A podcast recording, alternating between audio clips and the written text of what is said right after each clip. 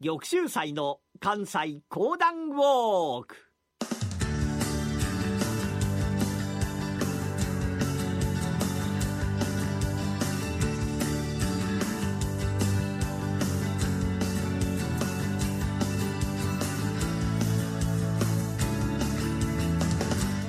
玉州祭の関西講談ウォーク。この番組はなにわの講談師玉田玉州祭さんにこれまで歩いてきた歴史上の人物や出来事にゆかりの深い関西のさまざまな土地をご紹介いただきます。今月お届けしている豊臣秀吉のお話。今日は関白となった秀吉のお話です。それではこの後玉州斎さんにご登場いただきましょう。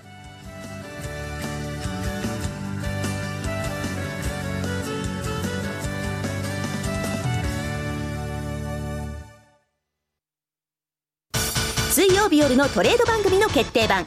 北野誠の FX やったるで。は毎回業界を代表するアナリストやトレーダーを招いて FX トレードの参考になる情報をいっぱいでお送りしています。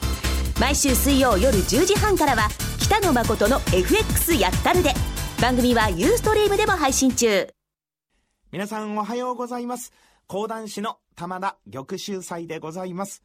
お正月ということで、えー、やはりめでたいお話、太閤秀吉のお話で皆様には楽しんでいただいているわけでございますが、まあ、この方、非常なる出世を遂げた方でございまして、織田信長に仕えてだんだんと出世、羽柴筑前の神秀吉から、ついに日本六十余州を切り従え、内大臣から右大臣、左大臣を飛び越えて、ついには、太政大臣となられたものでございます。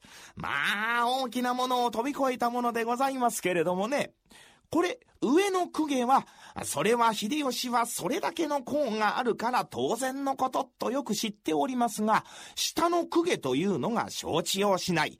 ごちゃごちゃごちゃごちゃと言い出した。どうでござる？までの工事殿。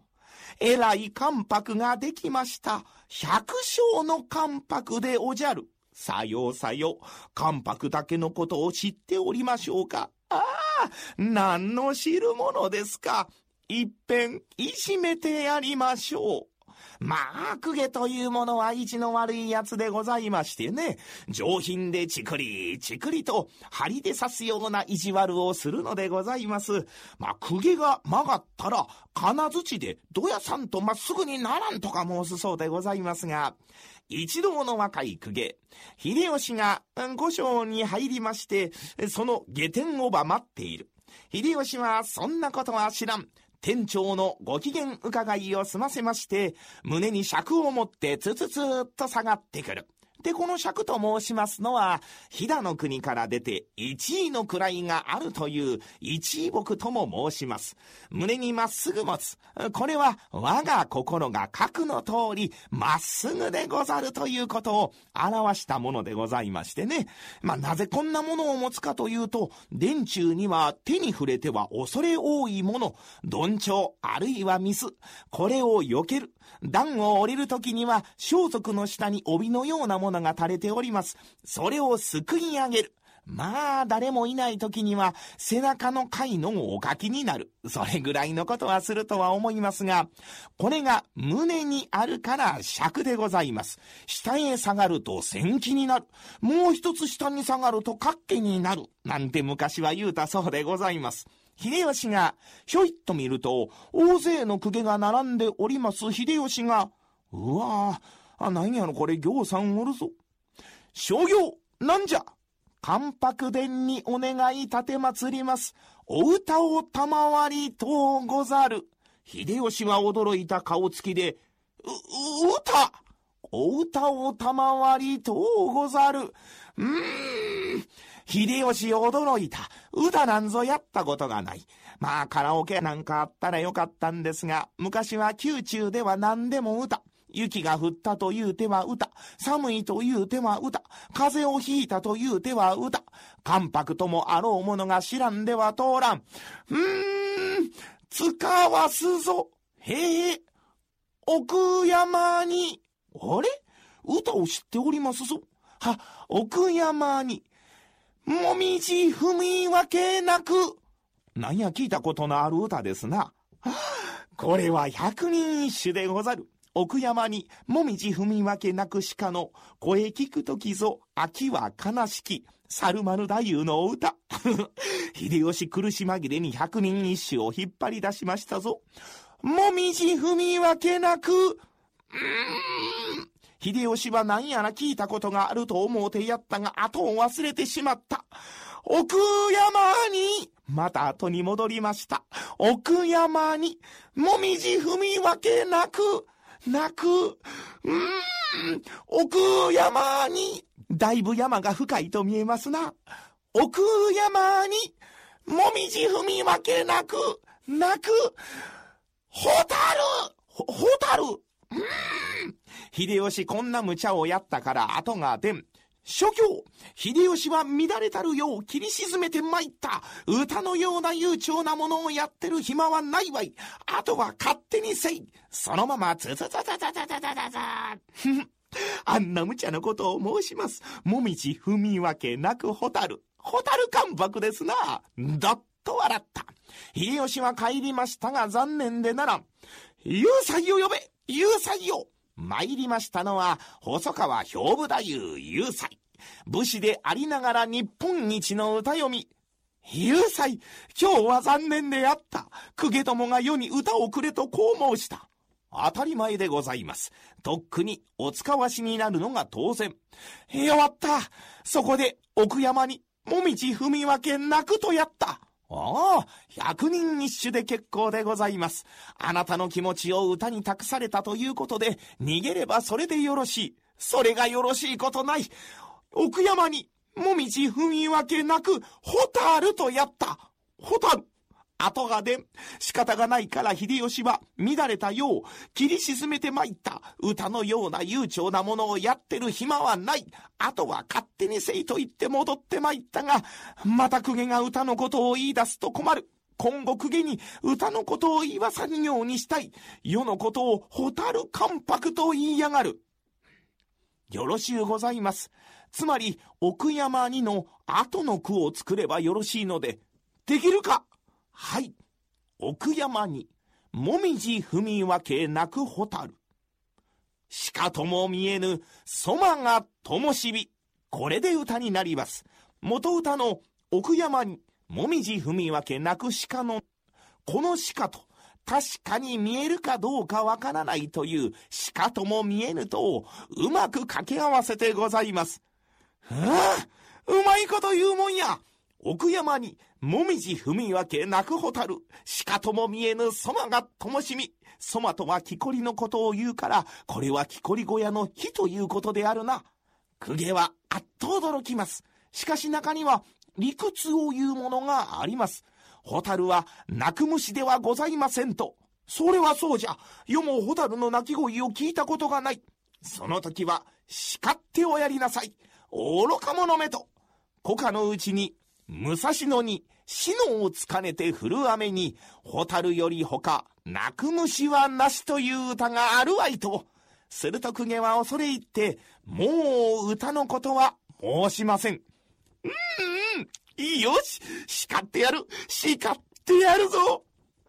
その、つかねてというのは、束ねてということじゃな。もう一遍教えてくれ。え忘れたら困るからな。もともとが頭の良い人だから、すぐに覚え込みました。豊臣秀吉、下殿の折から、苦行一同、集まれとこうやった。ホタル関白が集まれと言うております。行きましょう。行きましょう。行きましょう。ぞろぞろぞろぞろとやってまいります。公家たちが頭を下げて、へえ、諸行昨日の奥山にもみじ踏み分けなくホタルの跡ができたかよう、そんな無茶が言えますな。できるもんですか。なかなかもってできません。んしからば教えて使わす。しかとも見えぬ、そまがともしび。は奥山にもみじ踏み分けなくホタル。しかとも見えぬそまがともしび、ははその方らの中には、ホタルは鳴く虫ではないというものがあるであろう愚か者め何も言うてへんがな。秀吉は待ってはおられん。古家のうちに、武蔵野に篠をつかねて降る雨に、蛍より他泣く虫はなしという歌があるわい。こりゃ、総じて歌のことでわからぬことがあれば、何なりと尋ねてみよ。教えて使わす。去りながら、その場では教えん。一日待て。秀吉も苦しいところで製造元へ持っていかんならん。さあ、秀吉が胸をなで下ろして戻ってくると、有罪いい気持ちであった。やはり歌は習わなければならん。教えてくれ。さあ、これから秀吉が華道を学んでついにあっぱれな歌人となられた。これから秀吉が能を学び、茶は千の利休に北野の大茶の湯というものを残しました。本日お話しいたしましたのは、御所に残ります太閤の風流という一席でございました。ありがとうございました。ラジオ日経ポッドキャスト過去に放送した番組の一部やポッドキャスト限定の番組を iPod などの MP3 プレイヤーでいつでもどこでもお聞きいただけます詳しくはラジオ日経ホームページの右上にあるポッドキャストのアイコンからアクセス。関白となった秀吉が通うこととなった京都の御所。